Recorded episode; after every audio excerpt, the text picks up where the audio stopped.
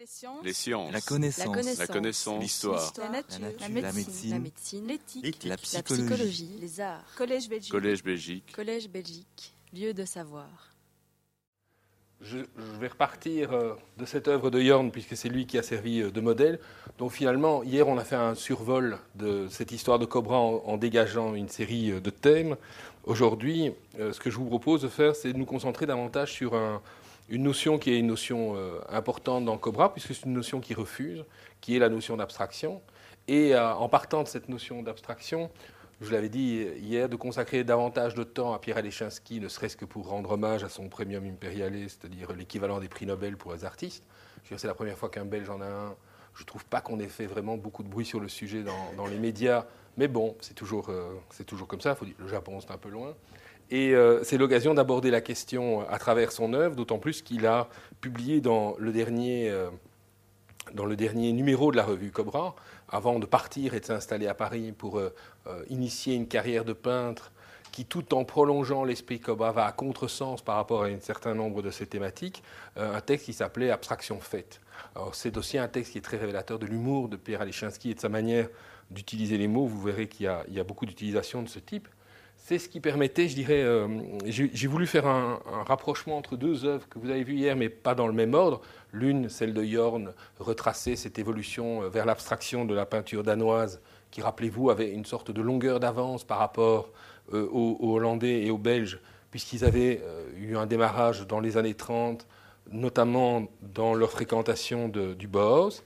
C'est cette dimension de la fragmentation.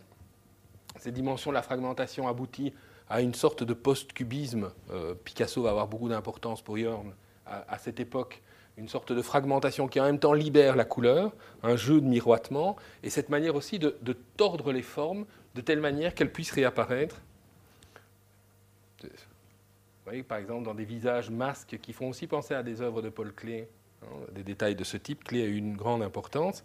Et une deuxième œuvre que vous aviez vue hier, qui était euh, ce, jeu sur le texte de défiguration. Là, et cette notion de défiguration euh, me semble, elle, euh, assez importante dans le travail euh, de ces artistes. Ce travail de défiguration, elle conduit à faire passer l'écriture, c'est-à-dire un véhicule de communication qui, en étant visible, nous permet de dialoguer les uns avec les autres, en utilisant des mots qui sont toujours euh, des mots que nous, nous accordons à reconnaître comme tels. hein, euh, si je dis, euh, j'allais dire pipe, mais je ne vais pas dire pipe parce que ça, ça fait pas cobra. Mais imaginons même que je dise pipe, vous voyez tous quelque chose, et ce quelque chose, vous le raccordez à un mot, et c'est bien pour ça que le jeu de Magritte en disant ceci n'est pas une pipe, ce n'est pas pour dire que c'est autre chose qu'une pipe, mais pour nous interroger à ce que recouvre l'usage conventionnel du mot et de la forme comme figure. Figure au sens euh, illustratif du terme. Ici, euh, dans ce travail de basculement que euh, D'autremont va imposer à l'écriture en la mettant en miroir et puis en la faisant basculer verticalement, on ne la reconnaît plus. Il y a une sorte de, d'orientalisme extrême qu'il impose à l'écriture. C'est d'où le terme un peu bizarre de signification, c'est-à-dire transformer en quelque chose de chinois. Le chinois étant en même temps, euh, hein, c'est du chinois, ça veut dire que ça n'est pas véritablement compréhensif. On n'est plus dans le rapport d'une langue, mais on est dans le rapport d'une forme d'écriture qui prend euh, une dimension visuelle. Alors vous avez un, un mauvais logogramme. Je ne sais pas si vous voyez pourquoi c'est un mauvais logogramme. C'est un logogramme que je vous déconseille d'acheter si vous le voyez dans le commerce, puisqu'il n'a pas le texte. Il n'a pas le texte en dessous. Il y a eu. Alors, vous avez une vision de, de l'atelier euh, d'Autremont à la Villa aux Roses, à Tervure. Euh, évidemment, tout ce qui jonchait le sol a souvent été récupéré. Et vous avez là un exemple euh, de logogramme. Bon, le, le même logogramme existe avec son texte. Mais cette manière, dès lors que va avoir D'Autremont, de revenir à l'écriture, et n'oubliez pas ce jeu qui, qui fait que l'écriture et la peinture se rencontrent, le peintre écrit, l'écrivain peint. Et dans ce travail de fusion des deux, qui va aller très loin, on va avoir euh, des exemples de cette défiguration absolue, bien d'une certaine manière, il y a une frustration qui apparaît chez l'écrivain. C'est une histoire longue comme le temps. euh, Mallarmé l'éprouve euh, à côté de Manet, mais enfin on ne peut pas dire que Manet ait connu un succès fulgurant non plus. Euh, Les poètes à côté euh, de Picasso le vivront aussi. C'est clair que le métier d'écrivain, qui est un métier de passeur, ne donne pas le statut social du peintre qui est reconnu en tant que tel. Et chez D'autremont, il y a eu une véritable frustration par rapport à, à qui va être reconnu très tard, et il n'en profitera pas beaucoup, mais tout particulièrement vis-à-vis de Pierre Alechinsky, qui connaîtra très vite un succès en France, et leur relation a été euh, très houleuse, et euh, Alechinsky a toujours voué un culte à D'autremont, puisqu'il a publié ses écrits, sa correspondance, il a soutenu l'œuvre de D'autremont en 1976, quand il représente la Belgique à la Biennale de Venise, il impose la présence des logogrammes de D'autremont euh, à, ses côtés. Donc il y a en même temps une dette, d'une certaine manière morale, que le peintre a vis-à-vis de l'écrivain, puisque l'écrivain a contribué à le former. Et c'est ce qui conduit aussi, bon, enfin il n'y a pas que de la jalousie dans l'histoire, c'est ce qui conduit aussi, euh, d'autrement, à constituer un système d'écriture où la notion de calligraphie dans son sens oriental, mais on a souvent sous-estimé aussi l'impact de la calligraphie arabe, euh, notamment à travers l'ouvrage de James Février, que D'autremont avait sur sa table de chevet, cette fusion avec des écritures que nous n'arrivons pas à lire et qui pourtant fonctionnent comme des images pour nous. Cela dit, dans l'histoire de la calligraphie chinoise ou de la calligraphie japonaise, les expériences de calligraphie euh, japonaise, il y en a une pour l'instant au centre culturel japonais qui se trouve pas loin du résidence Palace, je vous conseille d'aller la voir. Les Japonais que j'ai vus au vernissage étaient incapables de lire ce qui était écrit aussi. La déformation de l'écriture dans la calligraphie, dans la tradition picturale de la calligraphie, donc de la peinture de lettrés, n'impose pas la capacité de reconnaître ce qui est écrit, puisque ce qui est écrit va au-delà et intègre le sujet. Cette intégration du sujet, alors c'est pour vous ayez une petite, un point de comparaison puisqu'on en a parlé hier, c'est évidemment ce rapport à Michaud qui, lui, n'écrit pas, même si ce que vous avez sous les yeux peut apparaître encore dans une relation à l'écriture, ne serait-ce que parce que vous allez avoir le sentiment d'avoir des lignes. Euh, l'exercice ici est un exercice d'une nature fort différente, vous allez le retrouver dans un instant, qui est en fait un exercice qu'on pourrait qualifier de sismographique. Je cherchais euh, une manière de, faire la différence entre. D'autres mondes part d'un texte, ce texte qui va être écrit, calligraphié au bas du texte, qui vous permet d'avoir accès au discours poétique, et puis de là, il défigure l'écriture pour rendre à ce texte sa force d'image. Chez euh, Michaud, il y a un rapport à l'écriture, qui est le rapport au rythme. Bah, c'est le propre du poète. Et ce rapport au rythme va s'exprimer chez lui sous une forme qui ne va pas être de la scansion, pas d'hexamètre, euh, pas d'alexandrin, mais une vision sismographique du, du, du texte tel qu'il est dit, tel qu'il est vécu. Par rapport au sujet qu'on voit aujourd'hui, il y a un roman très amusant que je vous conseille. C'est pas ce qu'on connaît le plus de lui. C'est un roman qui s'appelle Evgeny Sokolov de Gainsbourg et qui raconte en fait l'histoire d'un peintre pétomane. Il y a le côté euh, Gainsbourg évidemment dedans, qui s'est fait construire une chaise très particulière qui réagit au moindre euh, élan euh, intestinal. Et à partir du moment où il se met en condition avec une feuille de papier, il produit du Jackson Pollock, du Michaud, vous pouvez appeler ça, vous pouvez imaginer ce que vous voulez, il n'y a pas de description dedans, mais c'est une, sorte de, de, fable, je ne vous raconte pas toute l'histoire, euh, c'est assez amusant, mais c'est cette dimension sismographique. Et il décrit à un moment donné, alors c'est quand même un homme qui, qui, maniait la plume euh, de manière brillante, il décrit un dessin, et je pense qu'il pense à Michaud au moment où il l'écrit, comme le relevé d'un sismographe. Donc c'est exactement ça. Il y a un mouvement dans les profondeurs, bon, peut-être pas de la Terre dans le cas présent, mais de ses intestins, et la main va graviter sur le papier pour donner un relevé de cette pulsion intérieure. C'est un, roman très amusant parce que c'est un roman qui s'accorde parfaitement à ce qu'on va voir aujourd'hui.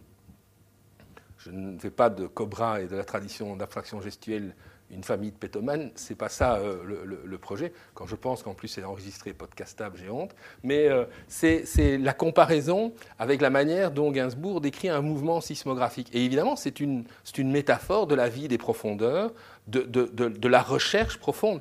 Et, rappelez-vous, euh, pour ceux qui s'en souviennent, ce différent euh, qu'il avait eu publiquement sur, euh, sur, une scène avec Guy Béard qui considérait que la chanson c'était tout. Et Gainsbourg lui a dit la chanson c'est rien du tout, c'est un art de crétin. le vrai art c'est la peinture. il y avait chez lui une, passion picturale et une passion pour l'image qui le conduisait à minimiser et sa musique et ses textes. Et qui explique en fait qu'à ses yeux, la peinture est vraiment un sismographe de l'âme en réalité, parce que c'est moins dérisoire que ce qu'il voulait décrire. Et dans ce mouvement, eh bien, il y a effectivement un travail qui est un travail euh, tout particulier.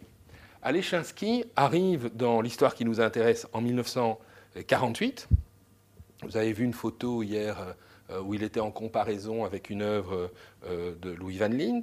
Et c'est évidemment à l'intérieur du groupe de la jeune peinture belge, hein, qui lui s'est constitué au sortir de la guerre et qui va se dissoudre en 1948, que cette notion d'abstraction, à l'époque, on appelle ça le passage de la ligne dans la critique d'art belge, tout particulièrement, qui distingue une abstraction euh, dionysiaque et une abstraction apollinienne, c'est des termes qu'on a laissé tomber aujourd'hui, mais qui disent bien ce qu'ils veulent dire, eh bien, euh, euh, c'est cette distinction entre les deux qui conduit un certain nombre d'artistes, des gens comme Van Lint, des gens comme Mark Mendelssohn, euh, à franchir le pas de l'abstraction. À l'intérieur de la jeune peinture belge, le seul qui a toujours été non figuratif, c'était Joe Delahaut, mais dans une veine d'abstraction beaucoup plus construite. Et euh, c'est dans ce sillage que euh, Alechinsky développe une recherche qui est de plus en plus marquée par la forme comme signe. Quand il entre au contact des artistes de Cobra, il est marqué par, d'une part, la dimension théorique, la jeune peinture belge n'est pas un mouvement théorique, c'est juste une fédération d'artistes qui, au sortir de la guerre, sont fédérés par des critiques et par des mécènes autour du Palais des Beaux-Arts pour trouver une tribune et pour pouvoir exposer. C'est aussi un moment où il y a une difficulté à affirmer la dimension de l'art belge, alors qu'il y a une sorte de frénésie à pouvoir revoir tout ce que l'occupation avait empêché de voir. Et donc, il y a une volonté chez ces artistes simplement d'exposer ensemble. Il n'y a pas de fondement théorique, il n'y a pas de réflexion, il n'y a pas de texte, il n'y a pas de revue non plus. Et ça forme une grande différence dans, l'histoire de ces mouvements. Et c'est dans ce contexte que euh, euh va euh, passer euh, du mouvement des anciens où il était un Benjamin à un mouvement où ils sont un peu plus jeunes mais où il est toujours un Benjamin, c'est-à-dire Cobra, où il va rentrer au contact avec Yorn et avec D'Autremont. De Yorn et D'Autremont, euh, il va euh, retenir notamment cette prolifération, cette idée du fourmillement, cette idée de la prolifération qui donne à l'image cette sorte de frénésie constante et permanente. Et c'est ce que vous retrouvez ici dans ces deux œuvres, qui sont deux œuvres euh, majeures que, Jorn, que réalise en 1951 et en 1954, d'une part Les Hautes Herbes et d'autre part La Fourmilière. Euh, c'est cette idée de prolifération qu'il va porter à ses ultimes conclusions. Évidemment, on est en 51, c'est le moment où il quitte euh, Bruxelles. Or, il était une des chevreries ouvrières de, Cobra. Euh, la tuberculose qui mine et d'Autremont et Yorn ne leur permet pas, je dirais, de reprendre la dynamique du mouvement. Et le mouvement Cobra s'arrête à ce moment-là, ce qui ne signifie pas que c'est la fin de l'existence de Cobra. Alechinsky va s'installer à Paris et il reprend cette idée de pullulement d'une manière quand même très symptomatique parce que vous ressentez face à cette peinture un sentiment d'écriture. Et ce sentiment d'écriture, c'est une écriture qui est aussi marquée par des exemples américains comme l'écriture blanche de Marc Tobey, euh, ce, peintre qui, euh, à travers le menu et l'infime, euh, développe un sens calligraphique qui est assez particulier, qui est une des sources d'ailleurs de, l'action painting de, Pollock. Et il y a euh, cette rencontre d'une forme de, fourmillement, d'une surface picturale qui est animée d'une vie remuante, et cette vie remuante débouche sur une forme d'écriture. Et de 51 à 54, Alechinsky est préoccupé par ce type euh, de recherche. Il y a deux mondes antagonistes qui s'opposent des traits euh, serrés qui barrent le champ comme une forme d'écriture défigurée. Cette notion de défiguration vient en droite ligne euh, de D'autremont. Et euh, le travail du peintre est donc de, contrôler ce mouvement, d'en régler les transparences, d'en orchestrer les contrastes. Je parle du tableau qui se trouve au-dessus. C'est-à-dire à recomposer une forme d'équilibre alors que l'aspiration au rythme va vers une forme de déséquilibre va vers une forme d'atomisation, d'explosion. Euh, pensez à Jackson Pollock, c'est ce qui fait la différence avec l'œuvre que vous avez sous les yeux. Vous verrez des Pollock dans un instant. Et euh, le, travail euh, d'Alechinsky induit d'emblée une forme d'écriture selon une stratégie qu'il précisera postérieurement. Et il vous parle, il vous dit Notre regard, le vôtre, le mien, essuie de gauche à droite, dans le sens de l'écriture occidentale, tout ce qui s'offre à lui comme ça, machinalement, d'où la nécessité d'un contrôle recomposer, rendre lisible. Ah la rupture qu'il y a à l'intérieur euh, du groupe et qui conduit à la fin de Cobra et le départ d'Alechinsky à Paris pour entamer une véritable carrière picturale, c'est aussi le contre-pied par rapport à ce que vous avez vu à cette dimension de signification, où il s'agit pour lui, au contraire, de garder cette idée d'écriture, en gardant l'idée qu'on essuie du regard euh, dans le sens où on écrit, de gauche vers la droite, et on compose une sorte de toute image est en fait toujours une sorte de texte. C'est une recomposition, c'est un texte qu'on recompose et euh, qui va euh, ou bien glisser dans ce qu'offre le signe, ou bien résister à la tâche, au geste, c'est-à-dire aux éléments qu'on va pouvoir y mettre. C'est donc un texte qui est un texte singulier et qui va être vécu euh, dans une, comme une forme de lecture où la forme à la fois se dénoue en rythme, Hein, et vous, voyez, vous retrouvez cette idée de sismographe, et où à d'autres endroits, elle va se recomposer comme si, eh, en fonctionnant comme un mot. Et cette surface qui s'anime d'une sensation de pullulement, euh, c'est le fruit de cette idée d'atomisation euh, qui est liée à l'expérience de Cobra, à la fragmentation euh, de Cobra. Et on voit dans, dans, ce contexte que développe une conception qui euh, le conduit à aller vers ce pullulement. Hein, d'abord, il, y, a une extension du format, c'est assez amusant. Euh, le format de 130 sur 162, c'est un grand format comme on le trouve dans la peinture européenne. En 1954, on est à du 151 sur 238, c'est-à-dire une toute autre extension de la toile, et probablement aussi là euh, déjà un premier impact de l'incidence de l'école de New York sur la manière de peindre qui est celle d'Alechinsky. Et dans le cas de la fourmilière, c'est un tableau euh, qui a été euh, commenté par Alechinsky lui-même. Il raconte que dans la chambre où il peint, il doit monter sur le lit pour avoir du recul et regarder le tableau. Il vit très mal l'expérience de ce tableau. Il le vit très mal parce qu'il sent dans ce pullulement ce qu'on pourrait appeler une impossibilité d'assouvir la pulsion qui s'exprime dans le tableau. Donc elle ne peut pas avoir de fin, et ne pouvant pas avoir de fin, il n'y a pas d'achèvement. Et d'une manière très jolie, il dira d'ailleurs que la fourmilière m'apparaîtra comme un tableau quitté plutôt qu'achevé. Et donc vous êtes forcé de partir, vous arrêtez, car l'idée même euh, d'achèvement est euh, tout à fait impossible et inimaginable. Alors c'est dans ce contexte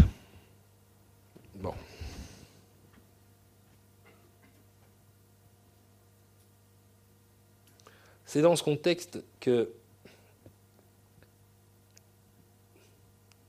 on reviendra à Alechinsky un peu plus loin.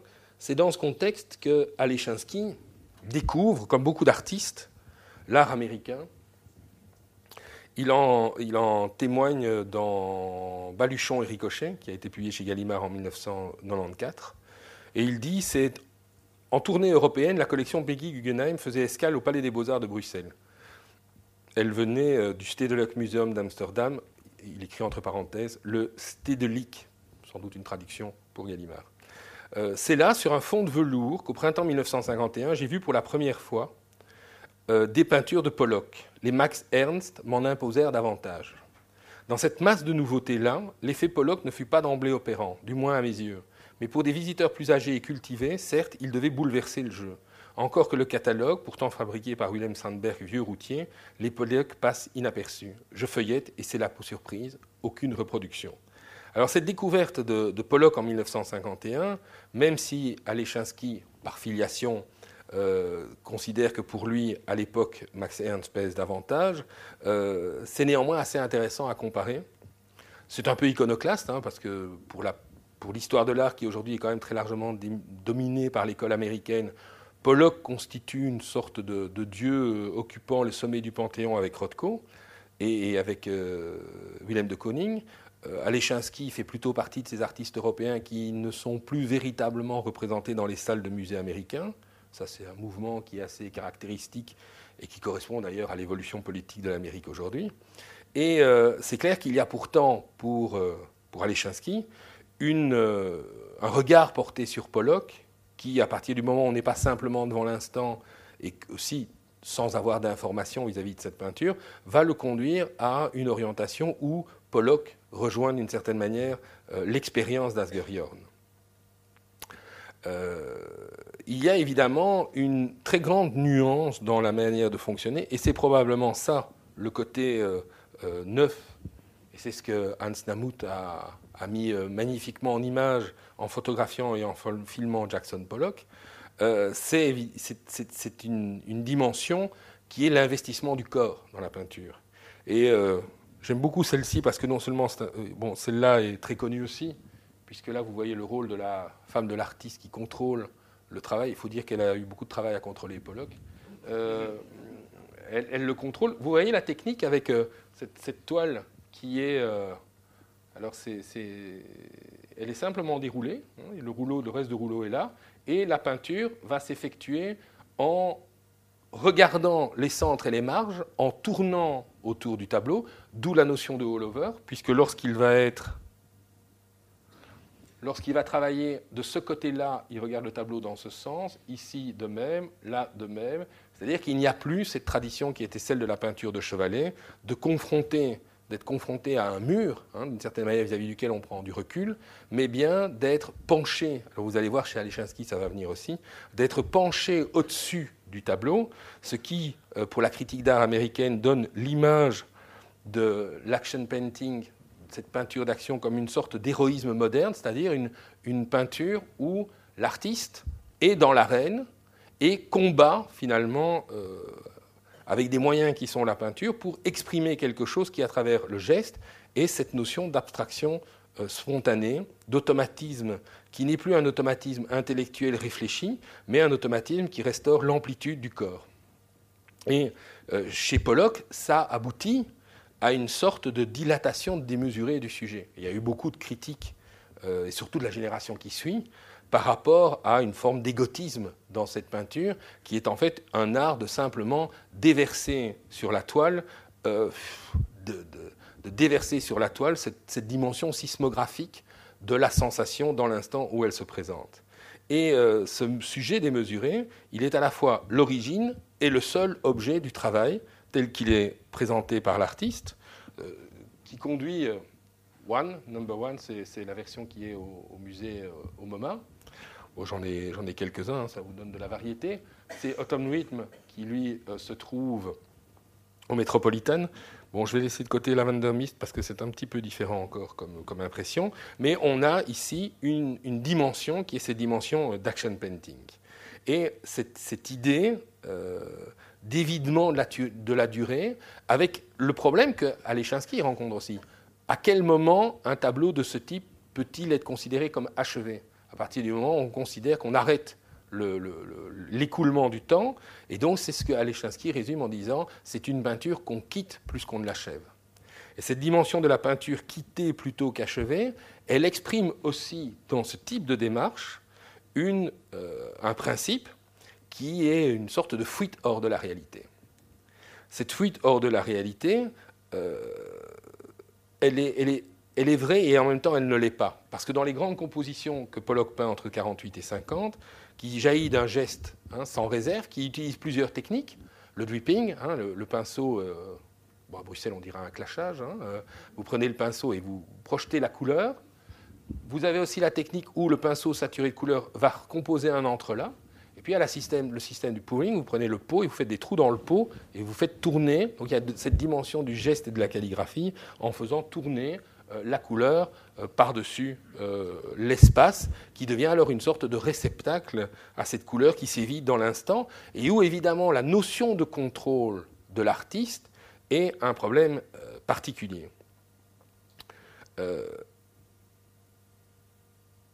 C'est quelque chose de caractéristique,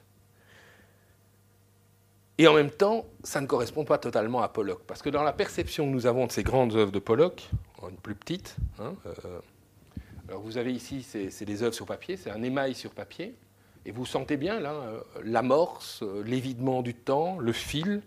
Regardez par rapport à Michaud, la différence que ça donne, où chez Michaud, vous avez des entités, où vous sentez qu'il y a encore une notion de forme. Ici, il y a un total, total euh, rejet de l'idée de forme au profit d'un processus qui est un processus temporel.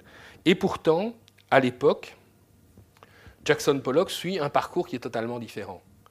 Euh, il a vécu en fait les grandes peintures de 48-50, celles qui vont faire véritablement son succès, hein, celles qui conduisent d'ailleurs Life Magazine à faire cet acte de provocation de reproduire Jackson Pollock sur sa couverture devant un de ses tableaux en écrivant le plus grand artiste vivant. Je signale quand même qu'à l'époque, il y a Picasso, Matisse. Euh. Donc c'était une manière de revendiquer une forme de suprématie américaine avec une peinture nouvelle qui rompait de manière décisive avec la tradition artistique européenne. Il y a un projet, qui n'est pas le projet de Pollock, mais il y a un projet où Pollock finalement livre, je dirais pas clé sur porte, mais livre un modèle de peinture qui va affirmer une spécificité américaine par rapport à l'Europe. Pollock n'est pas véritablement sur ce plan-là. D'abord, parce que dans sa démarche même, Pollock est directement l'héritier d'une tradition surréaliste. Il est l'héritier d'une tradition surréaliste parce qu'à travers un très grand nombre de ses euh, carnets d'études, il considère que la production du dessin, ben, il suit une thérapie euh, jungienne à l'époque, la production du dessin est un élément qui fait jaillir du corps des formes archétypales. Vous voyez qu'il en fait, en réalité, il est très proche de la dimension cobra, et l'utilisation même dans le titre, c'est pour ça que je l'ai pris, du mot totem, renvoie de manière assez claire. Hein, dans le catalogue Cobra qu'on avait publié au Musée Royal, Pierre de Marais avait fait un texte sur la notion de totémisme dans Cobra. La notion de totémisme dans Cobra est un élément important. Il y a eu, un anthropologue dans l'histoire de Cobra euh, qui était Luc Deheuge. Et ce rapport au primitif est présent chez Pollock. Il est d'autant plus présent chez Pollock euh, en tant euh, fils d'un gardien du Grand Canyon, il a euh, une connaissance assez fine de la culture navarro et notamment des tableaux de sable que font les Navarros, qui sont une production de figures symboliques, mais à travers des gestes qui sont des gestes rituels. Dans les photos de Namus, il y a euh, un vestige de cette dimension rituelle du geste. Hein, c'est un aspect assez caractéristique de son œuvre. Et donc, au point de départ, on retrouve une dimension surréaliste, qui est probablement plus dominé encore par ce rapport, qui est ce rapport au monde de l'archétype, d'une culture première et d'une certaine forme d'écologie dans son rapport au monde, qui se construit à travers le jaillissement de formes archétypales euh, dans sa peinture. Le point de départ de Pollock est un point de départ figuratif, centré sur l'expressivité du geste, et à travers le geste, la révélation d'une sorte d'univers enfoui, de, monde intérieur qui va se mettre à bouillonner et qui va générer non seulement la forme, mais la dimension rituelle de la production de la forme. C'est là probablement, évidemment, ce n'est pas les œuvres que euh, les qui voient à ce moment-là, c'est là où l'idée d'impossibilité d'achèvement et donc de peinture qu'on quitte plutôt qu'on achève se révèle faux.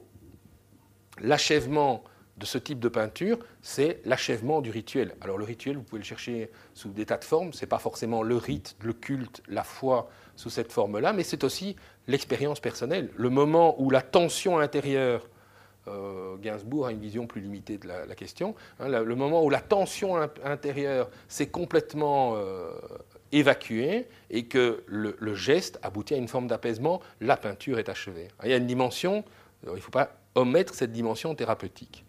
Euh, le problème que va rencontrer Jackson Pollock, c'est que cette peinture va faire système. C'est-à-dire que cette peinture va lui échapper et que cette peinture va devenir le, euh, va devenir le support d'une théorisation de ce que doit être la peinture pour être moderne. Hein, vous vous souvenez, hier, on avait terminé en parlant de moderne et d'anti-moderne, c'est-à-dire qu'on va forcer une lecture moderne. Et c'est notamment le cas de Clément Grimberg, qui va trouver dans la peinture de Pollock le support à une théorisation. Alors elle est en fait très simple. Euh, pour Pollock, pour euh, Greenberg, le premier élément qu'il va retirer, c'est le fait que Pollock peint par terre. En fait, littéralement, il peint par terre. Il peint pas vraiment à, la japonaise. Vous allez voir la différence qu'il y a entre les deux. Il peint par terre, dans un environnement qui est un environnement large. Et ce qu'il réalise par cette configuration même, cette dimension optique qui faisait toujours de la peinture depuis la Renaissance l'intersection de la pyramide visuelle, c'est-à-dire l'image d'Alberti, un tableau est une fenêtre ouverte sur le monde. Ici, vous n'êtes pas sur une fenêtre, vous êtes sur un plancher. C'est-à-dire que la peinture va devenir un tracé, et évidemment c'est connecté à ce rapport au sol, à l'énergie du sol, à cette dimension primitive que vous retrouvez dans les tableaux de sable des Navarros. Alors les Navarros, c'est pas du tout, le résultat n'est pas gestuel, hein, ça forme des entités figurées, symboliques, mais c'est le geste, c'est pas tellement le résultat qui compte, c'est le geste. D'ailleurs, à la fin du rite, on passe un râteau et on élimine l'image. Elle a, elle a fonctionné, elle a donné ce qu'elle avait euh, à donner. Et cette dimension pour Greenberg, c'est le refus de ce qu'on pourrait appeler euh, le côté naturaliste de la tradition de peinture de Chevalet. Le deuxième élément, c'est quand on redresse le tableau, c'est la littéralité de l'objet. C'est ce qui explique, euh, si vous achetez un jour un Pollock, on ne sait jamais, ne mettez pas un cadre. On ne met pas un cadre à un Pollock. Le Pollock n'a pas de cadre. Un Rothko n'a pas de cadre. C'est un objet, en fait. Hein. pas un objet très épais, mais c'est une boîte qui est posée sur le mur, qui est recouverte de couleurs.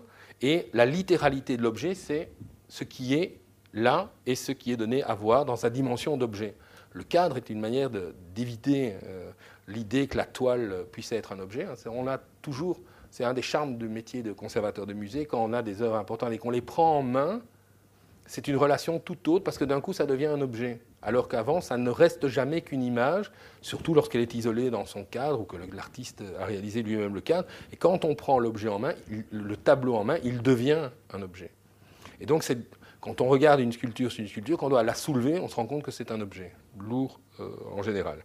Et donc, dans, cette dimension de littéralité, Greenberg voit là aussi euh, l'affirmation de quelque chose de neuf. On n'est plus devant une fenêtre transparente qui donne sur le monde, on n'est plus devant simplement une surface euh, peinte qui, qui crée une illusion, on est devant un objet littéral, et cet objet littéral deviendra l'objet littéral du minimalisme, puis arrivera au conceptuel. Et dernier élément, il n'y a plus ce rapport physique, géométrique, qui est euh, celui que nous avons l'habitude de vivre par rapport à un tableau, avec un dessus, un dessous, une gauche, une droite, c'est-à-dire son sens de pondération. C'est un aspect euh, assez caractéristique aussi des productions primitives. Euh, les tableaux aborigènes sauf ceux qui ont vraiment l'imprégnation très figurative de vouloir représenter un arbre, ça existe, ou ceux plus contemporains, mais vous les accrochez comme vous voulez. Ces tableaux n'ont pas de sens en tant que tels. Et le sens dans lequel on écrit euh, le nom de l'artiste à l'arrière ne détermine pas. Vous pouvez le mettre un jour comme ça, un jour comme ça, dans le sens. Ils sont lisibles dans, dans, dans toutes les directions parce qu'ils ont été produits dans une sorte de all-over. Et on tourne autour du tableau. Ces données sont évidemment extraordinairement euh, contraignantes et Pollock va ressentir cette contrainte lorsqu'en 1951, c'est-à-dire au moment où Alechinsky le découvre, il euh, revient à la figuration à travers une série d'œuvres qui s'intitule les Black Paintings. Elles n'ont été, enfin, elles ont figuré dans toutes les rétrospectives Pollock parce que c'est un des jalons, mais elles n'ont fait l'objet d'une exposition en tant que telle qu'en 2015. Vous voyez que malgré le statut de Pollock, il a fallu beaucoup de temps avant de les étudier. C'est des œuvres très intéressantes parce que c'est des œuvres Cobra de Jackson Pollock. C'est-à-dire qu'il va retourner dans cette euh, logique qui est celle d'Alechinsky quand il dit que rien n'est plus concret que ces peintures dégagées du scénario, que ces peintures dont l'acte de penser et de peindre se chevauchent, s'interpénètrent. Et il définit ainsi euh, cette poétique des black paintings, dans lequel Pollock, conservant cette notion de geste, revient finalement à un élément de ses débuts, c'est-à-dire des éléments de figuration hein, qui vont euh, poindre, hein, pouvez essayer de les deviner, ils ne sont évidemment pas explicites, mais c'est simplement la mémoire de la main qui reconstitue des gestes. Alors voilà par exemple, c'est parmi les pièces les plus connues, le Portrait and Dream, le Dream est à gauche, le portrait est à droite, hein, vous, devinez euh, l'œil, le nez, la bouche, dans un travail qui est un travail mêlant le rêve et la réalité, et euh, Pollock, dans ce contexte-là, revient à une forme de figuration où, évidemment, il apparaît en porte-à-faux vis-à-vis du système qu'on a déduit de sa propre peinture. D'où un accueil critique calamiteux, d'où euh, le, départ en dérive de l'artiste et son décès euh, dans un accident trois ans plus tard. Et euh, a commenté ce type d'œuvre. Quoi qu'il fasse, il y a chez Pollock quelques crypto-connaissances du dessin qui fait surface un dessin, la série des majestueuses têtes, c'est ce que vous avez ici, de 1951, libéré, oublieux de la phrase besogneuse, s'entend. Entre la libre et savant, les gestes du danseur tracés, aussi décontracté que les pleins et déliés d'un filet d'eau balancé avec grâce, en toute ignorance de quelque beauté, par une main anonyme et que j'avais admiré un matin d'été sur un quai de gare poussiéreux en attendant le train. Autrement dit, dans, ces black paintings, euh, ce que voit Alechinsky, c'est effectivement cette redéfinition de la notion de représentation qui rencontre à l'époque ses propres préoccupations. Dans euh, Abstraction faite, Alechinsky ne se voulait ni abstrait ni figuratif, considérant que être figuratif, c'était se soumettre à un dogme de la représentation mimétique dont désormais l'idéal était un idéal photographique, et l'abstraction était une sorte de nouveau langage qui allait s'imposer et qui donc allait imposer de nouveau euh, des règles et, des normes, alors que le but de la peinture est d'être à l'extérieur de cela. Alors comment va-t-il définir euh, ce type de réalisation? Ben, D'une certaine manière, c'est ce qu'on retrouve dans les derniers tableaux de Jackson Pollock, et vous voyez qu'ici dans Easter and the Totem, on revient à cette notion de totem. Autrement dit, dès qu'il y a une figuration il y a cette dimension de totémisation avec des figures qui deviennent des figures archétypales. Alechinsky disait en 51 dans Abstraction faite, le tableau est un terrain d'expérience. En avez un bel exemple, hein, est un terrain d'expérience derrière lequel on peut se cacher. L'important est de découvrir en nous, qui faisons partie de la réalité, du moins au même titre que n'importe quel sujet-objet, une écriture intérieure allant à la découverte organique de nous-mêmes sans avoir peur de plonger en pleine terre, en pleine eau, en plein feu, en plein air. Donc je vous l'avais euh, déjà cité hier, mais vous voyez aujourd'hui comme cette vision a une résonance sur la peinture de l'époque, parce qu'elle explique parfaitement la démarche de, Pollock, qui n'est pas de peindre la réalité telle qu'il la voit, qui n'est pas d'inventer un système de littéralité, parce qu'évidemment pour un peintre, la lecture que, que, que Greenberg donne d'une œuvre de ce type-là il n'y a pas d'aboutissement, c'est fini. Une fois que vous avez atteint la littéralité, que vous avez défini le all-over, que vous avez ces techniques qui sont imposées, vous ne pouvez plus faire que ce qu'on a attendu de Pollock, comme on l'a attendu aussi de Rothko, c'est reproduire toujours le même tableau, si ce n'est que vous changez l'instant. Euh, ce n'est pas du tout cette euh, dynamique qui est à l'œuvre dans les black paintings. Ce qui est à l'œuvre dans les black paintings, c'est bien au contraire ce que décrit Alechinsky, un terrain d'expérience. Et la notion de terrain me semble intéressante. On est bien face à un sol, pas dans une relation qui est une relation euh, de face à face. Un terrain d'expérience, c'est-à-dire qu'on est soi-même en jeu, le corps lui-même est en jeu. Ce n'est pas un écran derrière lequel on peut se cacher, c'est le lieu d'expérimentation de nous qui faisons partie de la réalité pour découvrir, et c'est là euh, que vous retrouvez à la fois Yorn et Monts, une écriture intérieure allant à la découverte organique de nous-mêmes. Et cette écriture intérieure est évidemment euh, euh, là, c'est euh, cette idée d'écriture intérieure et donc d'une peinture qui va aussi être un environnement. C'est ce qui explique que c'est au contact de cette peinture américaine que le format des toiles d'Alechinsky sort du rapport européen et rentre dans une logique qui est cette logique monumentale. La peinture se développe sans début ni fin, dans une sorte de surcharge permanente, et Alechinsky va devoir trouver la méthode qui lui permet de passer au-delà de l'écueil que représente, je vais la remettre, euh, la fourmière euh, de 1954. La fourmière de 1954, euh, il l'a décrit, hein, chargée, chargée, Début oublié, fin à l'abandon, j'étais crevé de fatigue et d'énervement. C'est un tableau que Bram Van Vel considère comme torturé, que Malta assimile à un mur impénétrable, et c'est une œuvre qui se réalise progressivement dans la succession de détails qui pullulent à la surface. Euh, le détail, en fait, n'apparaît dans sa valeur que dans son rapport au tout. Aucun de ces détails n'existe en tant que tel. Aucun de ces détails ne signifie quelque chose en tant que tel. C'est la différence qu'il y a avec ce qu'on avait vu plus haut euh, de Yorn. Mais on se retrouve en fait devant des éléments où c'est la prolifération du détail qui fait le tout. Mais en partant de l'idée que tout se prolonge en haut, en bas, vous voyez, c'est l'inverse de Jackson Pollock qui ramène tout à l'intérieur de la surface. Ici, vous avez une prolifération qui tend à sortir. Et chaque fragment, pour Alechinsky, repose sur une succession d'échecs revisités réorienter. Alors je cite un morceau de son texte. L'acheminement était extrêmement lent. Alors je me suis aperçu que je m'abandonnais, m'adonnais aux échecs. Un besoin. C'est eux qui chargeaient le tableau, qui me soufflaient les idées. Vous voyez, il travaille par la négative.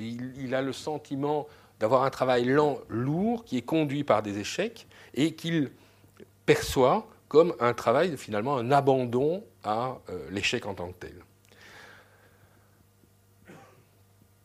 Et l'œuvre semble s'être définie, figée, il l'aperçoit comme lourde, dans une sorte de contraste permanent avec les dessins, précisément, que la main euh, trace librement en parallèle sur des papiers.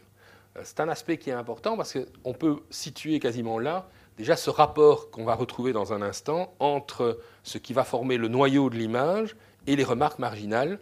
Ici, elles sont vraiment marginales, donc elles traînent autour du tableau dans l'atelier, elles ne sont pas ramenées dans l'œuvre. Vous verrez qu'en 65, avec euh, euh, Central Park, il va ramener les deux. Et dans cette dimension, Alechinsky perçoit la, l'échec, en fait, l'impasse que représente la fourmilière. Je cite À côté de la fourmilière, je dessinais, je dessinais, et là, impossible de besogner. Là, les échecs sont irrécupérables. Une leçon. Quand on échoue, on jette à la corbeille. Dans le dessin, tout doit être écrit sans repentir. Dans le dessin, tout doit être écrit. Hein, c'est amusant de voir cette formulation, qui est une formulation évidemment héritée de Cobra. Le temps passé se lit, l'espace se lit, l'idée. Donc je commençais à m'amuser. J'étais en avance. Pas ce lourd matériel de peintre à traîner derrière soi, une plume, un papier, un peu d'encre, de l'eau, écrire, d'écrire. C'est euh, évidemment la lourdeur de cet exercice-là qui va conduire Alechinsky à passer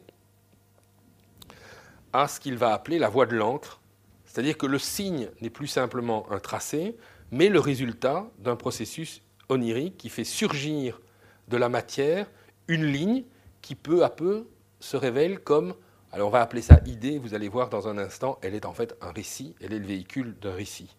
Et on voit bien dans, ce rapport à l'écriture la manière dont cette œuvre, alors c'est négatif, il y a la même version qui est positive, euh, vous voyez aussi que ce qui forme l'irrégularité est lié au chiffonnage du papier, donc les accidents, les accidents de terrain. C'est évidemment dans ce contexte que Alechinsky éprouve le besoin d'atteindre une maîtrise et qui n'est pas une recherche de calligraphie. Hein. Son but n'est pas de développer une conception de l'écriture en partant en Orient, mais bien davantage l'idée de maîtriser cet outil qui, dans la peinture, aboutit à cette forme d'impasse, cette sorte de lourdeur dont témoigne pour lui euh, la fourmilière, afin de, maîtriser les éléments et d'être capable de donner à ce surgissement de la forme une densité, une intensité, c'est-à-dire un bien-être aussi, hein, euh, la recherche d'un mouvement. Hein, rappelez-vous, hier, on avait vu euh, le lien avec le jazz, euh, ce rythme, cette dimension de rythme. Et quand le rythme est bon, hein, Pollock, on peut le rapprocher d'une génération qui a utilisé cette notion de rythme, c'est Beat Generation. Et quand le rythme est bon, l'écriture alors se transforme dans une sorte de paysage sonore qui s'arrêtent moins aux figures, aux détails qui vont s'articuler les uns aux autres, qui ne vont rendre ce dynamisme général que Alechinsky attend. Et c'est donc euh, là que l'année 54 est une année euh, décisive pour Alechinsky, puisqu'il va décider, euh, il va d'abord découvrir la peinture à l'encre de Wallace Sting, qui est présentée à Paris à la galerie Facchetti, et Sink lui révèle la manière chinoise de peindre le papier posé au sol, le corps mobilisé par le mouvement du pinceau que contrebalance la main droite qui, elle, porte le pot d'encre ou de couleur. Et c'est une révélation dont Alechinsky euh, rend compte dans Roue libre. Octobre 54, j'observe à Paris Wallasting dans sa piole du quartier chinois, passage Raguino. Il est accroupi devant son papier. Je suis les mouvements du pinceau, la vitesse, très important les variations de vitesse d'un trait accélération, freinage, immobilisation. La tâche inamovible, légère, la tâche inamovible, lourde. Les blancs, tous les gris, le noir, lenteur et fulgurance. Tink hésite, puis tout attraque la solution, la chute du chat sur ses pattes, dernière figure gracieuse au-delà du papier. Alors c'est un aspect important parce qu'évidemment la, description est, est, un peu aux antipodes de ce qu'on voit avec Pollock. Chez Pollock, c'est un déclenchement. Et lorsque le déclenchement est mis, la peinture est une forme de calligraphie. Au contraire, ici, l'exercice est davantage un exercice de l'oubli, de la conscience, du contrôle rationnel et même du corps finalement, au bénéfice d'une sorte de rythme qui va aller d'accélération en freinage dans une, forme d'équilibre qui est importante, et pour l'avoir vu travailler, euh, c'est le cas, il y a toujours un mouvement d'équilibre entre la main droite qui tient le pot et la main gauche qui tient le pinceau, c'est l'inverse, c'est négatif, positif, puisqu'Alechinsky euh, utilise un peu toutes les mains, et il y a un balancement en permanent entre les deux. Et le mouvement doit être continu. Il a un point de départ il a un point d'arrivée. Cette découverte est assez importante et Wallace Singh va convaincre euh, Alechinsky qu'il euh, euh, devait absolument aller en Orient pour acquérir cette pratique, donc pas pour faire de la calligraphie, c'est pour ça qu'il est toujours très hostile à tout projet du style Alechinsky et la calligraphie. Son but n'est pas d'être calligraphe, mais bien de ce qu'on pourrait appeler apprendre l'économie de l'encre. Et c'est un exercice qui, là aussi, euh, n'est pas sans évoquer euh, Pollock. Je vais vous citer un autre texte qui se trouve dans Pollock et Guernica. Je venais de m'installer à Paris. Michel Tapier, un découvreur, eut à cœur de me montrer quelques Pollock, de grandes figures enveloppantes et souples, lâchées en noir sur fond blanc. Vous voyez, ce sont les black paintings. Euh, sur fond blanc de toile écrue, éloquente et presque dans un sens extrême oriental, calligraphique. Mon attention venait d'être attirée par un groupe d'écrivains calligraphes qui publiait à Kyoto une revue spécialisée, Bokubi, traduction libre Le plaisir de l'encre. Elle traînait ouverte aux bonnes pages entre les boîtes d'encre, des chiffons de tarlatane et des plaques de cuivre sur une table de l'atelier 17, la célèbre école de gravure de Bill Hater où je travaillais. Ce même Hater qui, à New York pendant la guerre, avait vu passer chez lui tout ce qu'il y avait d'exilés européens expérimentés et tout ce qu'il y avait de jeunes artistes américains avides d'exilés européens expérimentés, Jusqu'en 1955, je n'aurais plus qu'un but, me rendre au Japon, ramener un film sur l'écriture d'herbe, l'apprentissage de la main, leur discipline et indiscipline. Ce qu'en 16 mm et blanc, je fis, euh, en 16 mm noir et blanc, je fis encouragé par Henri Stork, pionnier du cinéma documentaire. Et effectivement, en 1955, euh,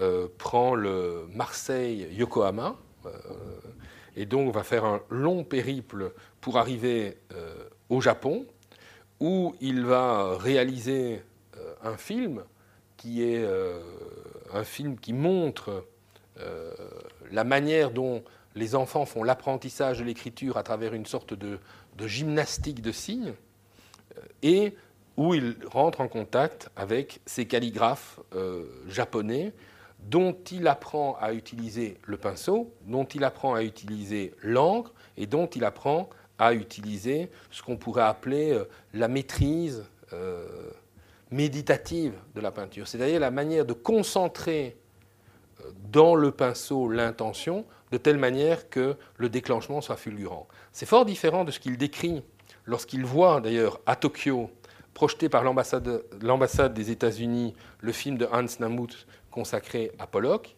Il, décrit sa sensation. Par la gesticulation, Pollock m'a paru comme un danseur, un sorcier calligraphe accédant, je crois, à la maîtrise du temps. D'où une lecture possible des différentes vitesses à jamais visibles, telle ligne ou coulée allant à l'amplitude, dans son tempo particulier, d'un point aussitôt décidé à un autre, à peine prévu, confronté à un labeur de semaille et pizzicati. Rythme variable, inimitable, dont Hayter me confiait qu'au début, on pensait, de sourire, Hayter, que cela pouvait être l'œuvre de n'importe qui.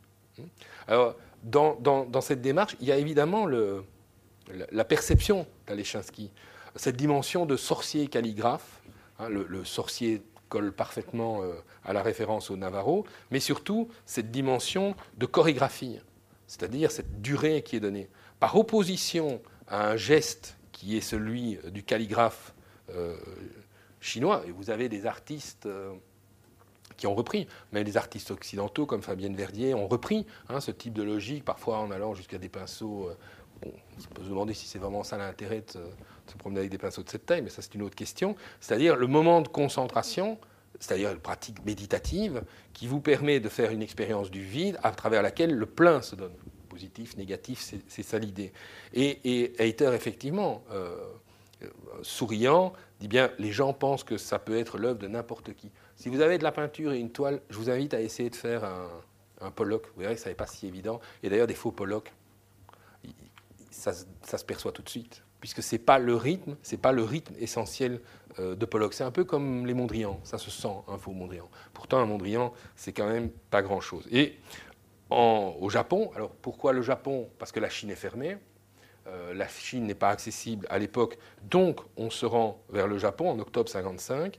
Alechinsky va effectivement s'immerger dans l'univers des calligraphes de Bokubi pour appréhender ce qu'on pourrait appeler euh, le geste dans, sa, dans la nudité. J'aime beaucoup l'expression d'Alechinsky, dans la nudité de son activité ténue. Donc le geste est ténu, il est nu, il est révélé euh, en tant que tel, mais en même temps, il découvre, alors c'est quelque chose que les artistes Cobra n'avaient pas mis en évidence, peut-être que le seul qui pourrait être comparé à ça, c'est Paul Klee, que dans la calligraphie, le papier a son mot à dire. Et le papier a son mot à dire, de même que le choix du pinceau, et là où l'eau apparaît vitale, où le bol tenu dans la main droite participe à l'équilibre des forces, il y a un dialogue avec le support qui est euh, ce papier qui lui-même, à sa propre voix, reçoit l'encre et la diffuse, la dissémine d'une manière particulière. Euh, n'a rien écrit au Japon, il n'a pas œuvré en calligraphe, il a voulu apprendre des calligraphes un principe qui lui permet, je dirais, d'aller au-delà de ce qui a été l'expérience euh, de cette écriture blanche qu'on a vu il y a un instant, hein, de cette écriture blanche que vous aviez ici en haut, qui était le fruit d'une tradition de peinture abstraite, non figurative européenne. Et il va au Japon se doter des outils qui vont lui permettre de creuser et d'aller au-delà de l'impasse que formait la fourmilière qui se trouve en bas. C'est un cheminement très intéressant parce que bien des années plus tard, c'est le même cheminement que va suivre euh, euh, Jean Dubuffet euh, à travers une relation notamment euh, aux pratiques euh, zen et au tir à l'arc à travers euh, ces séries de, cibles, de sites et de non-sites. Et donc, le Japon a été un moment de mise à plat de l'héritage occidental hérité de Cobra. Et au-delà, je dirais, de, de, la calligraphie, il va doter l'artiste des moyens d'exprimer quelque chose qui n'a rien de calligraphique. Il n'est pas du tout calligraphe. Euh, la calligraphie a imposé euh, à Alechinsky une maîtrise des outils qui permettent d'avoir une maîtrise de soi. Et c'est un exercice qui est évidemment un exercice euh, intense et qui explique, je pense, chez lui, le fait que ce cancre revendiqué, hein, je sais que c'est des sujets de romans maintenant, les cancres, mais lui c'est toujours revendiqué comme étant un cancre. Il a réussi à même être exclu de De Croly, ce qui est quand même en soi déjà un exploit. Hein, euh, euh, il a revendiqué son statut de cancre. Ça va le doter d'une assurance qui fait d'ailleurs de Pierre Alechinsky, en même temps qu'il est peintre, un excellent écrivain, qui est le premier commentateur de son œuvre, puisqu'il en est le premier spectateur. Et au Japon, il teste les possibilités de la calligraphie jusqu'à la décomposer en abstraction. Alors je vous cite un autre texte. De fait, il dit de fait, c'est pas parce qu'il est d'accord avec moi, c'est que sa phrase commence comme ça. De fait, le calligraphe d'Extrême-Orient ne se soucie pas toujours de lisibilité. Cela devrait nous mettre à l'aise. C'est une charmante calligraphe qui utilisait un pinceau propre à l'écriture féminine au déjeuner, assis à croupeton. Je lui demandais si la signification d'une calligraphie exposée dans le Tokonama, cet hôtel domestique où chacun peut se recueillir, eh bien, elle donna une traduction très différente de celle que son mari me fit le soir quand je lui posais la même question. Qu'est-ce que cette calligraphie raconte? Et la servante qui préparait mon lit d'invité, une galette de tissu déroulée sur le tatami, avança quant à elle une troisième version. Décidément, des signes qui permettent toutes sortes de calembours plastiques. L'expression est de Raymond Queneau à propos des tableaux de Miro. Ce calligraphe, auteur vénéré de ce spectacle d'encre, avait dû prendre en son temps il y a quelques siècles, de fortes libertés par rapport au modèle classique. Il était parti d'idéogrammes précis, mais sa fantaisie gestuelle avait été si prenante qu'il les avait sans doute perdus en chemin. Donc le souvenir de cette écriture qui elle-même, hein, vous rappelez le processus de Dautremont, dans lequel Dautremont pensait qu'on allait défigurer une écriture, pour la rendre chinoise, eh bien l'écriture chinoise elle-même, à travers l'histoire de la calligraphie, et allez voir le centre culturel japonais, c'est un assez bon calligraphe, c'est un homme assez connu, il a fait un, une démonstration il y a une quinzaine de jours.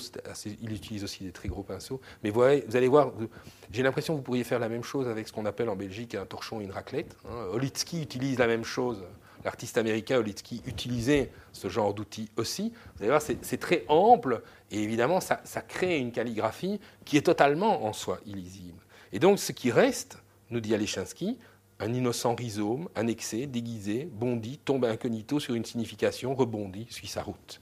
Autrement dit, du retour euh, du Japon, Alechinsky va percevoir qu'il n'y a rien dans euh, la pratique artistique qui doit conduire à choisir, ou bien, ou bien, ou bien abstrait, ou bien figuratif, mais que la donnée est totalement différente. C'est un individu qui va se pencher sur le vide, un vide de papier, et qui, à travers l'équilibre qu'il doit créer entre le pot d'encre ou de couleur et le pinceau, va libérer en fait sur la toile une compréhension de lui qui ne se donne pas de manière évidente et de manière mimétique. il, est, sorti en fait de la logique, ce qu'on pourrait presque qualifier de l'impasse de Jackson Pollock, si ce n'est que chez Pollock, l'impasse c'est la réception critique. Dans l'œuvre de Pollock, le fait que les formes archétypales fleurissent Hein, à travers ces entrelacs et ramène des souvenirs euh, euh, venant euh, des, souvenirs navarros, eh bien chez Alechinsky, c'est au contraire la discipline orientale qui va conduire à produire des images, des images qui sont qui utilisent les matériaux et qui vont permettre à l'image de se réaliser sous une forme qui est en fait une forme d'accomplissement personnel. Comme il le dit, l'équilibre, ce n'est pas toujours une symétrie d'action répétée, distribuée de manière équitable, avec la conscience aveugle du travail bien fait. Le non-faire, le voir, a autant d'importance que le faire. S'arrêter à temps, laisser parler ce qui est négatif, pas comme un fond qui isole l'objet, mais comme l'ombre, une réserve d'espace, le présent continu. Alors cette notion de présent continu est un élément important chez Alechinsky, c'est ce qui le conduit, au retour du Japon, à réaliser en 1958 euh, Les Grands Transparents, qui est la première œuvre qu'il réalise à même le sol, et qui témoigne aussi de sa proximité avec le surréalisme, puisque dans une démarche de ce type, c'est bien la survivance de mythes et autres mythes en croissance ou en formation, tels que l'évoquait André Breton dans sa préface euh, à une exposition à New York en 1942, hein, une exposition mise en scène par euh, Duchamp, c'est-à-dire cette idée que euh, le geste tel que les Japonais nous permettent de le concentrer nous rapproche encore davantage de cette floraison mythographique que la peinture euh, permet. Et on a là une dimension qui est une dimension importante chez Adeshinsky. Cette peinture est en fait une sorte de, chronique, ou plutôt de, genèse d'un mythe nouveau. Et comme il le dit, ces êtres, faut-il les convaincre qu'ils procèdent du mirage ou leur donner l'occasion de se découvrir hein? C'est bien le rapport que la peinture est en fait connais-toi toi-même à travers cet exercice qui est un exercice euh, particulier. En même temps, Alechinsky perçoit dans cette technique, alors vous voyez qu'en même temps, cette technique, elle induit euh, le rapport au corps, 2 hein, mètres sur 3, c'est une peinture qui est une peinture environnement, mais en même temps, Alechinsky ressent dans euh, ce mouvement une dimension qui est une dimension euh, lourde, qui est propre à la peinture à l'huile. Et cette dimension lourde, propre à la peinture à l'huile, elle répond chez lui à un sentiment qui va développer au long des années 60, qui est aussi un sentiment du tragique moderne. Alors ce, tableau est en fait euh, le dernier jour, c'est un jugement dernier, qui a le format de l'entrée du Christ euh, à Bruxelles, qui se trouve pour l'instant dans le hall d'entrée, dans le forum du musée. C'est une œuvre qui appartient au musée d'Anvers, mais tant que le musée d'Anvers est, fermé, euh, nous, l'exposons au public. Et vous avez à droite Reynaud et Alechinsky qui déroulent le dernier jour euh, à la brosse, l'endroit où ils partageaient un atelier. Et c'est assez intéressant parce que la peinture que vous avez à l'arrière est une de ces peintures noir et blanc euh, très proche d'ailleurs des black paintings euh, de Pollock, qui euh, exprime ce, rapport et cette manière où la calligraphie orientale, japonaise dans le cas présent, fertilise le surgissement de l'image. Alors c'est un tableau qui est assez intéressant parce que c'est, évidemment un thème qui est un thème riche dans, dans l'histoire de l'art et qui renvoie par son format là le tableau euh, en entier, et qui renvoie par son format à l'entrée du Christ à Bruxelles en 1889 de James Ensor. Il a repris exactement la même toile, et pour lequel Alechinsky va multiplier avant, après, mais ça vous montre le lien qu'il y a à l'univers d'Ensor, mais un univers d'Ensor qui reprend ces figures, ces fables, et qui débouche sur cette vision qui est cette vision apaisée. Alors c'est intéressant de le montrer dans le cas de l'abstraction, parce que James Ensor est en fait l'inventeur des premiers drippings. Ce que Jackson Pollock utilise, c'est couler dans euh, le foudroiement des anges rebelles euh, que Ensor peint en relation avec euh, la chute des anges rebelles de Bruegel l'Ancien qui se trouve au Musée Royal en 1889. Eh bien, vous avez énormément de coulées, de drippings, de vrais coulées, qui sont liés à cette dimension gestuelle de la peinture d'Ensor qui chez lui font partie de cette sorte d'exercice frénétique. Alors vous voyez, cette qualité euh, de peinture chez Ansor est un, un élément euh, caractéristique, même si, euh, revenons-y, chez Alechinsky, c'est un petit peu différent dans sa formulation et dans sa typologie. c'est toujours une peinture sur laquelle il se penche et il a, il a analysé cette manière de travailler. L'image, en fait, telle qu'il commence à la concevoir, n'est plus dans l'accumulation du détail insignifiant qui vient boucher la structure, mais dans un mouvement qui passe de la crispation à la détente pour revenir à la crispation et qui crée autant d'accents euh, dans la composition. Cette qualité de détente et de crispation, ce sont en fait deux qualités qui vont animer, pour Alechinsky, le parcours de plus en plus sensible de la ligne. L'agitation du pinceau aspire à la fulgurance. Cette fulgurance trouve sa plénitude dans l'encre et en même temps, elle induit une sorte de doute, de lourdeur du corps et une invitation à rompre avec des habitudes extrêmes, avec des habitudes occidentales. Alors je, vous cite ce passage parce que je trouve qu'il est, très joliment écrit. Se pencher, plus qu'une attitude physique, un conditionnement mental. Le peintre à l'occidental se tient debout, droit, Escrimeur, il combat, monte à la toile, recule pour juger de la touche. Souvent en raison de l'automatisme de cette reculade, au lieu de poursuivre le trait, ou la forme, ou la couleur, ou l'image, ou l'idée, ou le tout à la fois, il n'y revient pas. Il dérive, hésite, pèse le pour et le contre, réfléchit trop. Ainsi, sans vraiment se l'avouer, maintenant il met de l'or dans l'atelier, taille un bout de crayon, déplace des objets, chavire, maintes fois opte-t-il pour contre. L'œil sur un, deux, trois, quatre travaux d'hier, comme sur des barreaux, le prisonnier. Tête vide, il nettoie, gratte, trie. Le cuisinier redevient un gars de sauce. Rétrogradation. Rien qu'un pas et c'est joué. Foncer à nouveau, autre affaire. Toutes les raisons de douter l'assiégeront une fois de plus. Est-ce le moment? Dois-je développer ceci, pense-t-il, plutôt que cela? Est-ce bien? Mieux comme ça? Etc. etc. etc. De même devant la toile vierge. De même? Non. Pire, au contraire, si cette surface gît à ses pieds, à la bonne heure, il peut croire qu'il la domine, la dominera. Il se courbe vers elle, passive qui semble attendre, la pesanteur est pour lui, avec lui. Se relever est fort pénible, plus, pénible que debout le repli.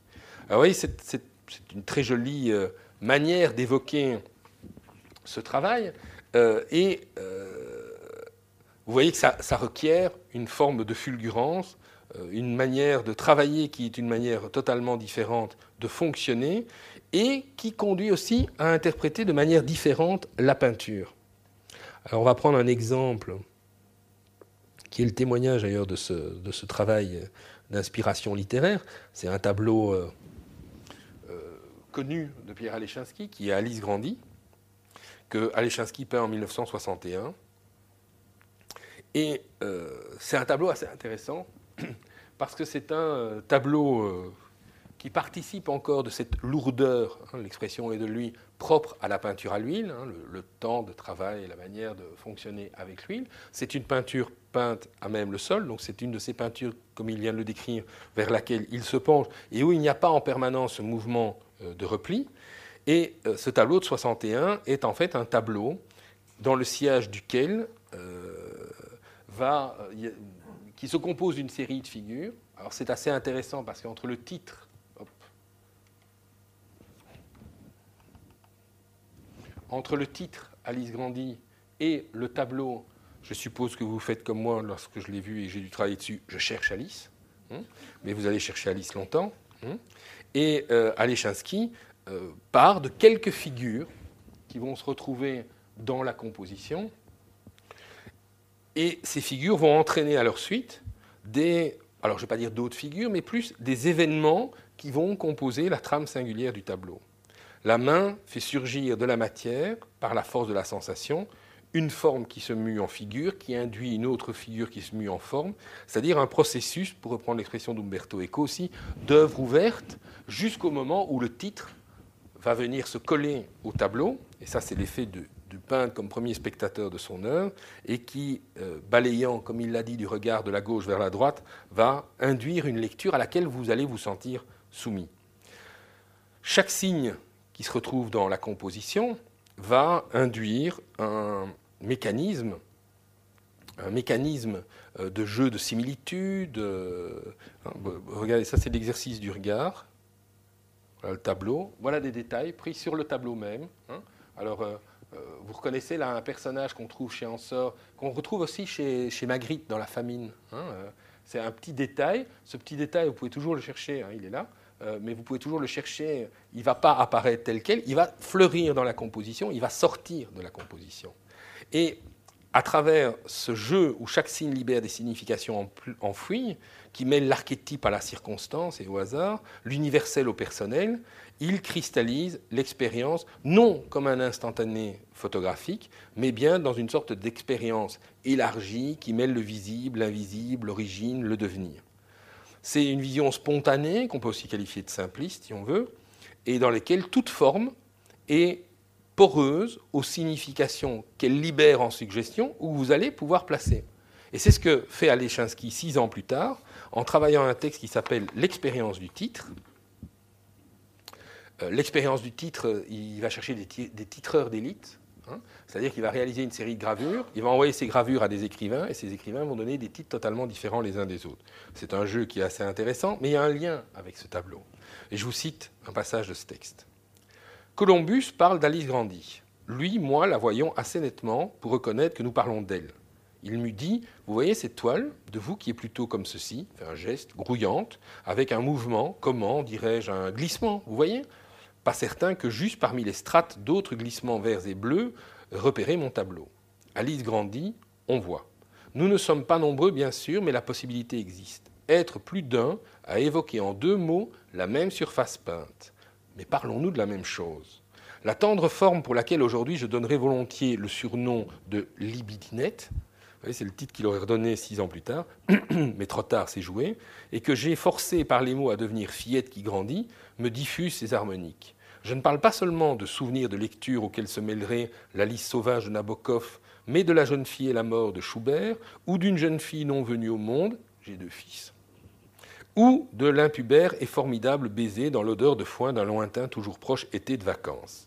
Une Alice subpeinte, entourée de convoiteux, parmi lesquels je figure. Ne figure pas tout à fait, hésite, rêve, regrette, désire dans ses couleurs. La suivre, souvent j'y pense. Je l'aperçois alors dans d'autres toiles, peintes plus tard ou auparavant. D'autres images m'y renvoient. Mais je ne veux aucunement répandre sa valeur en distribuant, vaporisant les mêmes mots, aux alentours et à tout propos. Non, je veux garder Alice Grandy, disponible dans son unicité, avec l'illusion de pouvoir parler d'elle, de cette peinture-là, sans craindre qu'elle soit prise pour autre chose.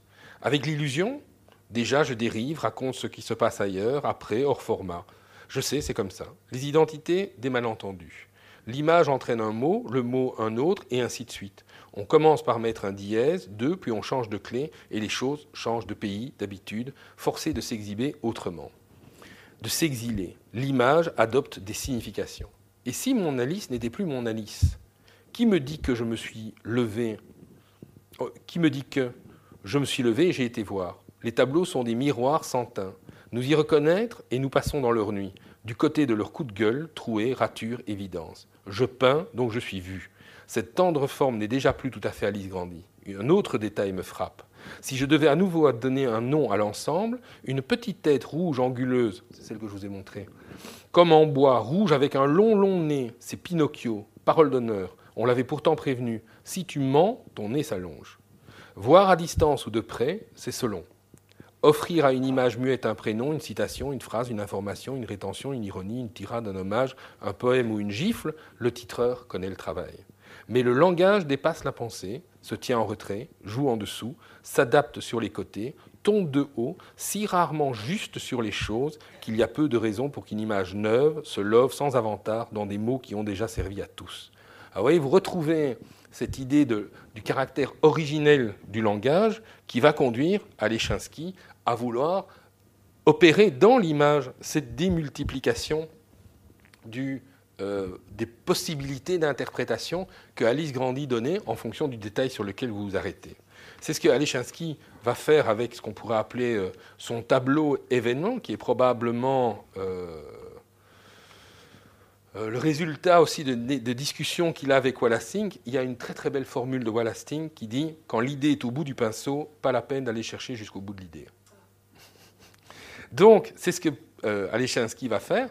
À travers cette idée que toutes les pistes sont brouillées pour le suiveur, euh, il va utiliser cette phrase qui, qui, est de Breton, le sol du rêve se creuse, et c'est notamment à partir d'un appartement à euh, Manhattan, sur Central Park, qu'il perçoit, en regardant de haut, le, bon, le, Central Park de l'époque euh, était beaucoup plus dangereux que ce qu'il est aujourd'hui, et il perçoit à travers les chemins et les pièces d'eau, eh bien, il retrouve la figure du serpent cobra, et ça conduit à euh, cette, euh, cette, œuvre qui est son passage à l'acrylique, c'est-à-dire qu'il a trouvé le médium qui, qui lui permet de, de faire surgir librement ce travail qui était le travail né de la calligraphie orientale, hein, de cette maîtrise des éléments. Euh, il ne parle pas exactement de ce tableau, mais vous pouvez, le, vous pouvez, le, ressentir en regardant. Un large bol à la main, large pour faciliter euh, au pinceau l'accès à la réserve de couleurs. Je me penche sur le papier posé au sol, maintenu par quatre plombs d'imprimerie. Je me vide. Les lignes ont pris les formes d'une gueule ouverte tirant la langue. Ah bah si, c'est de ce tableau-là qui parle. D'un dos rond, d'une queue battant le fond jaunâtre, un dragon loin du volcan, l'air circule, passe par les détroits des traits interrompus. Si manque d'air, si ligne bloquée, impossible bouger la tête, déclare Wallasting. Peintre chinois, toujours ouvrir la ligne. Respirer. Si les lignes pas ouvertes, image mourir.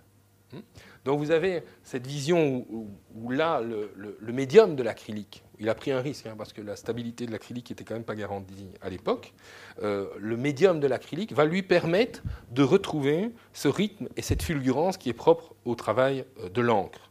Mais évidemment, en même temps, il va se rendre compte, et rappelez-vous, c'était ce qui était dit dans La fourmilière, il va se rendre compte qu'à côté de cette forme qui lui apparaît, qui surgit à travers le papier, il y a toute une série d'annotations qui sont d'autres manières de porter le regard sur le même sujet à travers euh, d'autres angles, et ces dessins, il va les reprendre lorsqu'il revient à Paris, et il va les articuler dans ce qu'il va appeler les remarques marginales, qui renvoient à une pratique caractéristique du graveur, hein, qui par rapport à la planche réalise des essais euh, dans les marges, ce qu'on appelle des remarques marginales, et la pratique de la remarque marginale, qui en même temps encadre l'œuvre, hein, c'est la première formule, c'est le noir et blanc, on pourrait presque dire le noir et blanc journalistique de la narration qui accompagne l'image unique qui est présentée comme un surgissement.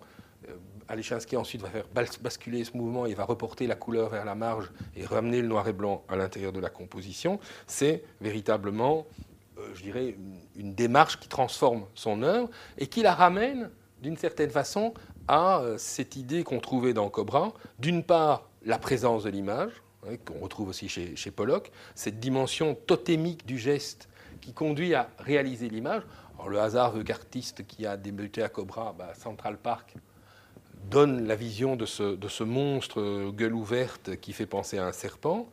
Et les remarques marginales sont à voir quasiment comme dans un processus de bande dessinée, si vous voulez faire plus chic, vous prenez la tapisserie de Bayeux, hein, c'est le même principe, c'est-à-dire un déroulement temporel qui va venir encadrer l'image qui est fondée sur une seule et même présente, c'est-à-dire l'iconicité de l'image et la narrativité de son développement euh, en marge.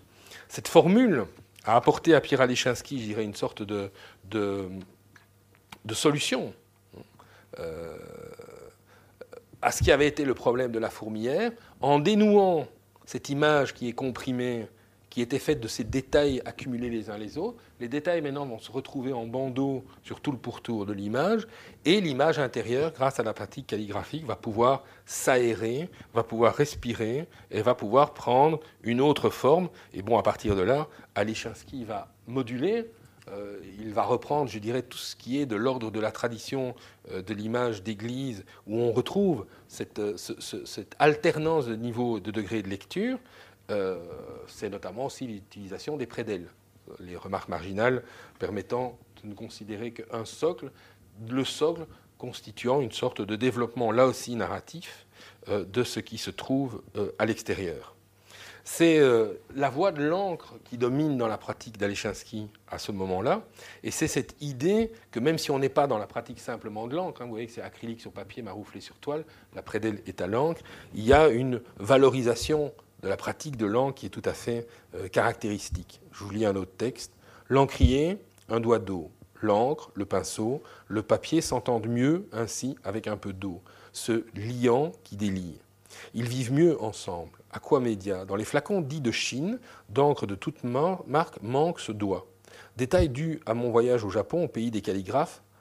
Euh, non, détail dû non à mon voyage au Japon, au pays des calligraphes, mais au conseil de Wallasting mets de l'eau dans ton encre.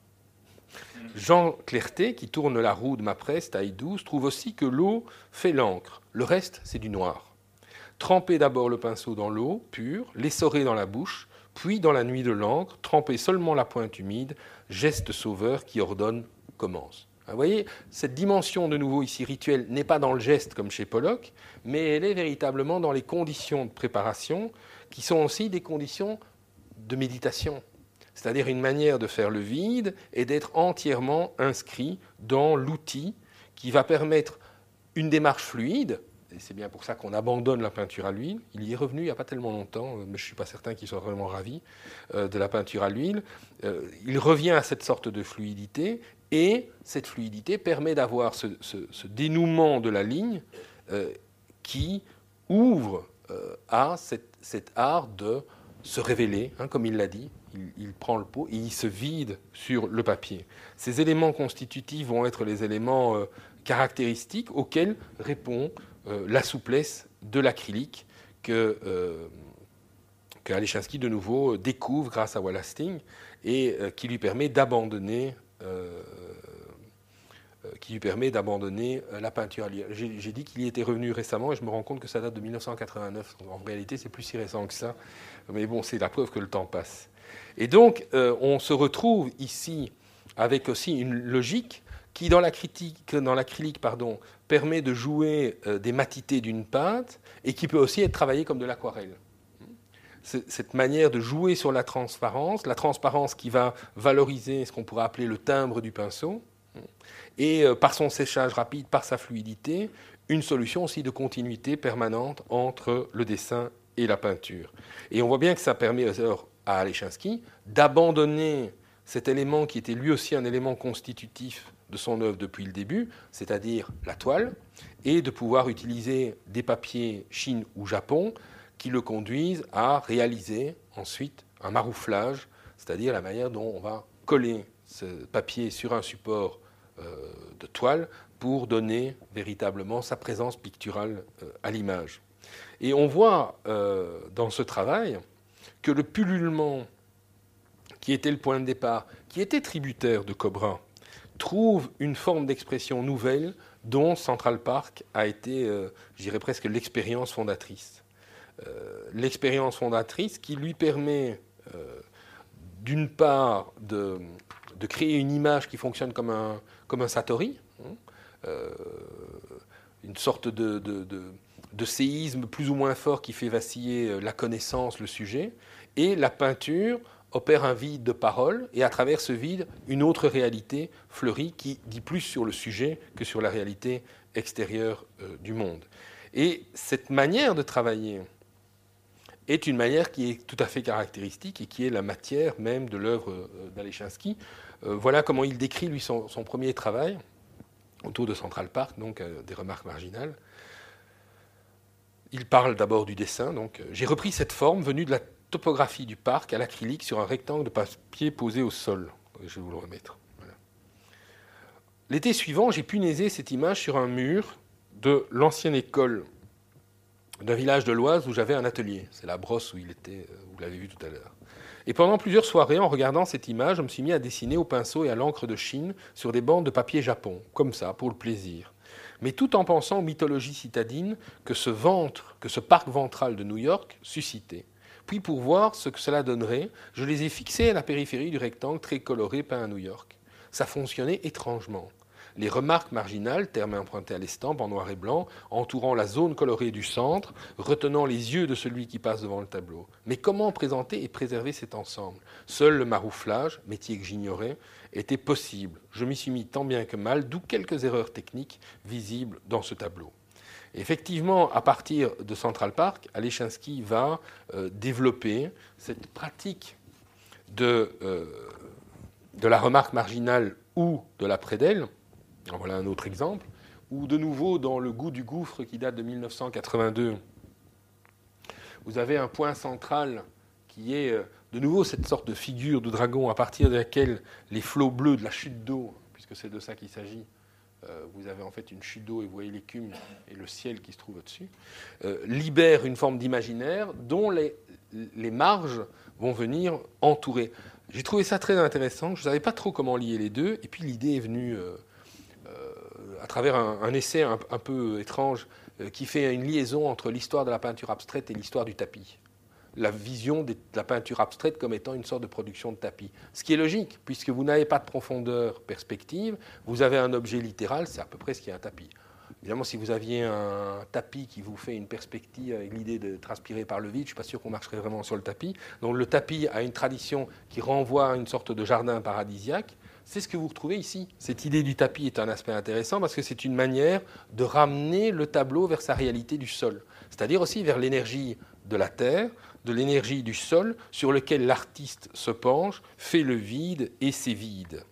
Et euh, c'est un aspect qui est un aspect euh, intéressant puisque c'est ce qui permet ensuite à l'artiste de replonger, une fois qu'il a terminé son image, vers son tableau, mais là dans une relation qui n'est plus au sol, mais bien de la frontalité du mur, et d'entrer dans une autre logique qui est celle de l'écriture, de la construction d'un récit, et revenons alors à Libidinette, hein, ou à d'autres titres qu'on pourrait lui donner, au problème que constitue le fait d'être le premier regardeur, pour reprendre l'expression de Marcel Duchamp, le premier regardeur d'un tableau, avec en même temps la mission de lui donner une signification. Et vous voyez que dans ce travail, Alechinsky peut aussi être perçu, j'avais déjà développé ça dans une conférence à l'Académie, euh, comme travaillant à partir aussi d'une technique qui est celle de la digression.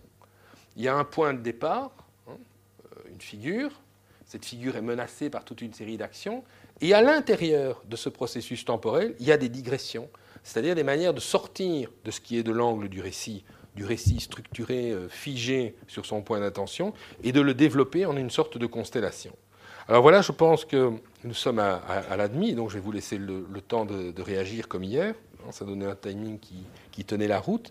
Voilà un parcours qui, euh, dans l'œuvre de, Pierre Alechinsky, euh, définit aussi une relation par rapport à l'action painting et à la tradition abstraite, mais c'est un, parcours qui n'est pas étranger à l'histoire de l'abstraction.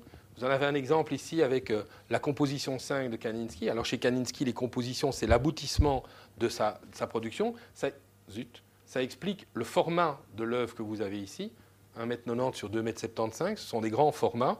Euh, c'est l'aboutissement d'un travail. Et ce que vous avez sous les yeux, c'est un jugement dernier. C'est-à-dire exactement le même thème que le dernier jour, la vision apocalyptique euh, de Kandinsky, chez lui c'est l'idée du serpent d'airain, et vous retrouvez à la fois euh, cette logique qui est cette logique du centre et des marges, du foyer et des digressions, de la manière dont ce qu'on pourrait appeler le récit central, qui est évidemment les visions de l'Apocalypse, s'accompagne de foyers d'images qui se multiplient, s'agrègent. Hein, il y a un petit château typique de Kandinsky ici.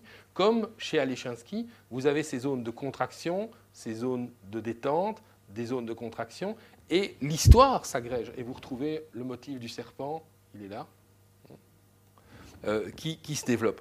Cette abstraction a donc une histoire continue, et juste pour pouvoir euh, conclure, la grande différence qu'il y a eu entre l'école de New York, c'est le poids de la critique.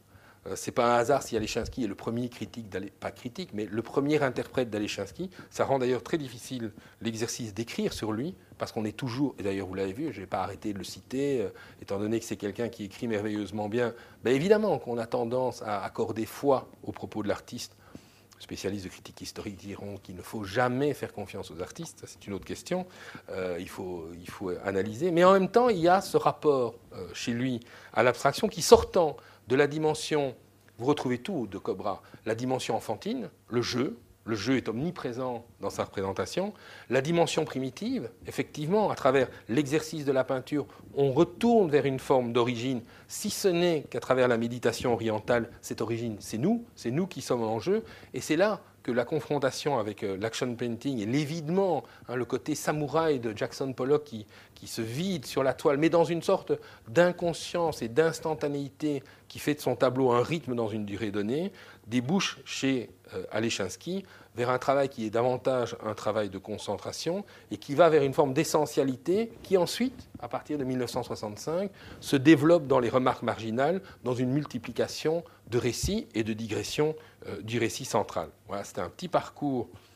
Il y a encore beaucoup d'autres choses à faire. Et je l'ai, pour répondre d'emblée à une question, effectivement, je n'ai pas parlé d'Atlan, je n'ai pas parlé puisque l'idée était de se concentrer plus sur Alechinsky aujourd'hui, de manière aussi de lui rendre hommage. Hein. il a quand même 91 ans, c'est une figure majeure de notre héritage, de notre patrimoine belge, et de voir cette comparaison avec l'art américain et cette tradition de l'abstraction dans lequel finalement il y a une acception européenne qui est un peu difficile à comprendre euh, dans le monde anglo-saxon où la notion de littéraire est perçue comme péjorative. Hein, l'idée de contenu est en soi un élément péjoratif à partir du moment où le contenu n'a pas une fonction politique ou sociale, mais s'il a une fonction strictement poétique, c'est quelque chose qui est dévalorisant. Quand un, éditeur vous dit votre texte a une dimension littéraire, il ne faut pas prendre ça comme un compliment.